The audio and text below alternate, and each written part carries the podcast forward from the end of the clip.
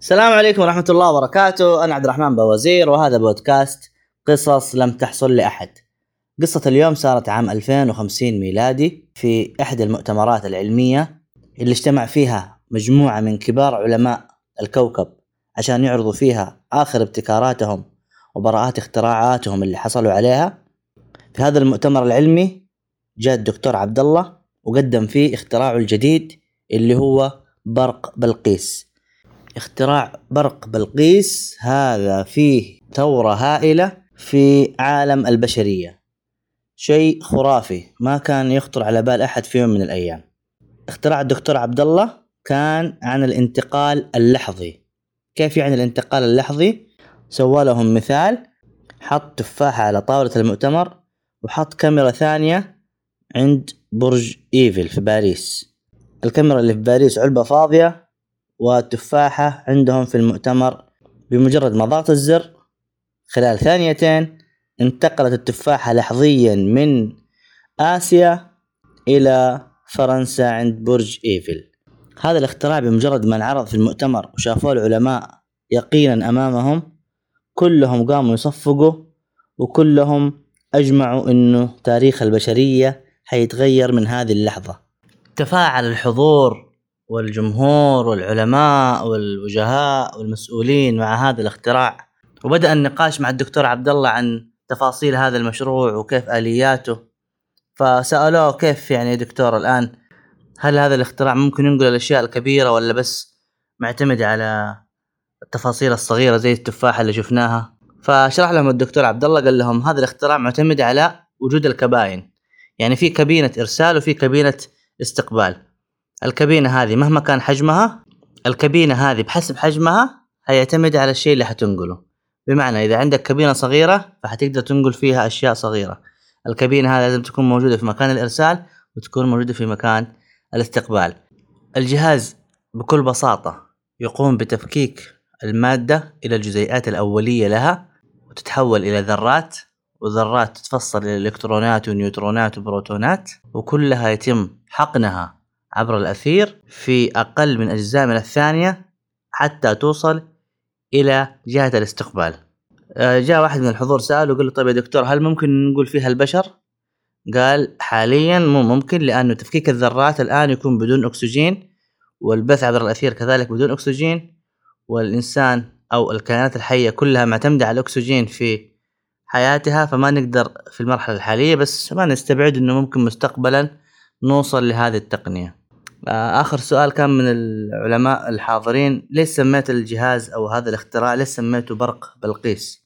قال لهم بصراحة الشيء اللي حفزني إني أكمل أبحاثي ودراساتي في موضوع الانتقال اللحظي هي قصة بلقيس ملكة سبأ عن نبي الله سليمان اللي ذكرت في سورة النمل. نبي الله سليمان قال يا أيها الملأ أيكم يأتيني بعرشها قبل أن يأتوني مسلمين؟ قال عفريت من الجن أنا آتيك به قبل أن تقوم من مقامك. يعني كان العرش حيأتي بانتقال لحظي إلى نبي الله سليمان. قال الذي عنده علم من الكتاب أنا أتيك به قبل أن يرتد إليك طرفك.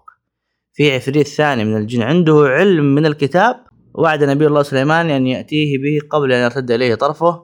فهذا يدل أن العلم هو السبيل لتحقيق هذه التقنية اللي الحمد لله الآن وصلنا لها في 2050 وإن شاء الله المستقبل قادم بالمفاجآت في هذا المجال. انتهى المؤتمر العلمي وتهافتت الشركات على التعاقد مع الدكتور عبد الله عشان تطبق هذا الاختراع وبدأ بالفعل تطبيقه ودأوه في دولة واحدة ما مرت أسابيع إلا هو غزا العالم كله. صار في ثورة هائلة في الكوكب وتغيرت كل معايير القوى. تغيرت أمور النقل وأمور الشحن وأمور التوصيل. صار بمجرد ما ترفع تليفون وتطلب شيء في ثواني معدودة يوصلك بحكم إذا عندك أنت الكابينة هذه كابينة الانتقال في لمح البصر تستقبل اللي تبغاه. تبغى تشحن بضائع كبيرة تبغى تودي مواد بناء تبغى تنقل بيوت تبغى ترسل شحنات إغاثية مواد لمصنعك. أي شيء كان متعلق بالشحن والنقل كان يستغرق شهور عن طريق البواخر والموانئ والشاحنات. كله صار في لمح البصر. طبعا هذا الاختراع زي ما فاد أغلب العالم صار في فئة كبيرة من ملايين الناس تضرروا بسبب اختراع برق بلقيس اللي هم العمال في النقل وفي الشحن وفي التحميل وفي المستودعات. أشياء كثيرة صار ما لها داعي يعني ما صار في مصادر دخل لهم. تعطلت مصالحهم وأفلسوا فصار أعداء الدكتور عبد الله كثير كمان. في يوم من الأيام الدكتور عبد الله راجع لبيته ما حس إلا بضربة على رأسه وغاب عن الوعي ما فتح عينه إلا وهو في مكان مجهول. بسم الله الرحمن الرحيم. خير إيش صار؟ أنا فين؟ انتو مين؟ قالوا له إحنا من المتضررين من برق بلقيس. شكرا لك نرفع لك القبعة أفدت البشرية لكن ضريتنا. الناس الآن ما صاروا يستفيدوا من خدماتنا وكل أصولنا وكل أموالنا تبددت. ممكن تشوف لنا حل يا سعادة المخترع؟ قالوها طبعا بنبرة استهزائية. دكتور عبد الله اخذ الموضوع بجدية. قال لهم طبعا بالعكس تقدروا تغيروا نشاطكم. حاولوا تشتغلوا في الصيانة صيانة الأجهزة معايا تركيب الكباين استثمروا نتوسع. بيعوا اكسسوارات للانتقال اللحظي. حاولوا حاولوا تواكبوا الموجة. بدأوا يضحكوا بينهم البين يقولوا ذحين بعد سنين الله نرجع. صيانة في أجهزتك بعد ما كنا هوامير في السوق نصير شركاء مع غيرنا. عموما إحنا ما جبناك هنا إلا الهدف واضح. ما نبى لا تعطينا حلول ولا تساعدنا في مشاريعنا. نبغى حاجة واحدة. نبغاك تساعدنا في نقل الهرم الأكبر من مصر إلين أرضنا في صحراء سيبيريا. نبغى نسرق الهرم الأكبر. استغرب الدكتور عبد الله. قال لهم الهرم الأكبر؟ هذا يبغى له كابينة كبيرة عشان تنقله. قالوا له مو مشكلتنا. انت الدكتور وانت صاحب الاختراع تقدر تشوف لنا حل ونسرق وننقل الهرم الأكبر بكامل محتوياته. إحنا عندنا معلومات مؤكدة تقول إنه داخل الهرم الأكبر في مقبرة مجوهرات لا تقدر بثمن. أظن هذه لو ساعدتنا فيها إحنا حنعوض خسايرنا وكذا نصير متعادلين. لا نضرك ولا تضرنا. إيش رأيك في الموضوع؟ طبعا الدكتور عبد الله خاف منهم عارف إنه ما حيقدر يقاومهم. فسايرهم قال لهم خلاص اتفقنا موافق. أعطوني بس شهر أجلس في معملي عشان أقدر أشوف لكم حلول كيف ممكن هل ممكن نصغر الهرم أو ممكن نخترع كابينة قابلة للتمدد أو ممكن نسوي كابينة جوية بحيث إنه يصير في انتقال مؤقت. أعطوني وقت عشان أقدر أشوف لكم أكثر من فرصة. قالوا له لو خنتنا ورحت بلغت علينا. قال لهم أنا ما أعرفكم أصلا عشان أبلغ عليكم. وفعلا هم كانوا أصلا كلهم ملثمين والغرفة كلها ظلام فما في أي تفاصيل يقدر يبلغ عنها. قالوا له موعدنا بعد شهر وانتبه ترى حنقدر نجيبك زي ما جبناك هذه المرة. وخرجاه من عندهم.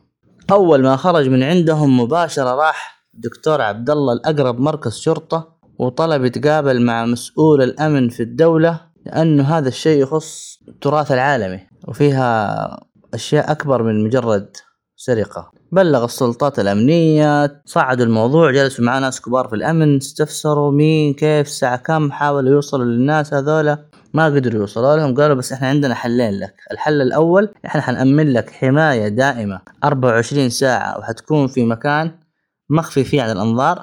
خلاص ما حتكون شخصية عامة.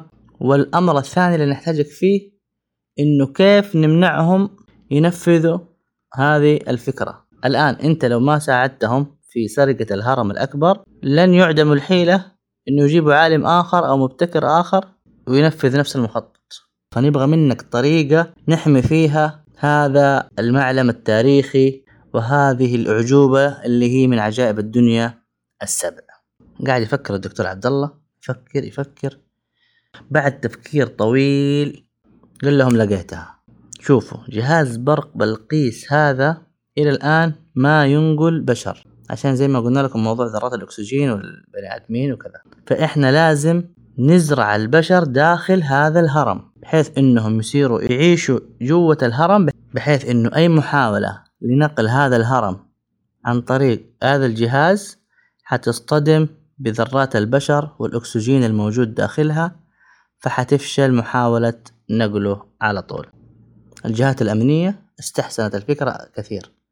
ما فيها أي تكاليف بس مجرد تنظيمات بسيطة ويفتحوا كم غرفة أو كم مغارة داخل الهرم ويخلوا فيها ناس يعيشون والناس يا مكثرهم في ذيك المناطق اللي يبغى يعيش فيها واللي ينام واللي يحرس واللي يشتغل أصلا ضمن السياحة واللي مصالحه متعلقة بهذا المكان. فنخليهم يكونوا جزء من هذا الجماد ونحميه بالإنسانية. نفذوا الخطة هذه وخلوا مجموعة من الناس يعيشون جوة الهرم. ومرت الأيام والهرم في مكانه والدكتور عبد الله يمارس حياته الطبيعية لكن بشكل متخفي عن الناس ما حد يقدر يوصل له ومرت السنين. بعد تقريبا سبع سنين من هذه القضية صحيوا الناس يوم من الأيام على خبر اختفاء الهرم الأكبر من مصر. مباشرة الجهات الأمنية جاء في بالها دكتور عبد الله السلام عليكم دكتور عبد الله أفتح الأخبار. اختفاء الهرم الأكبر من مكانه. عن بكرة أبيه.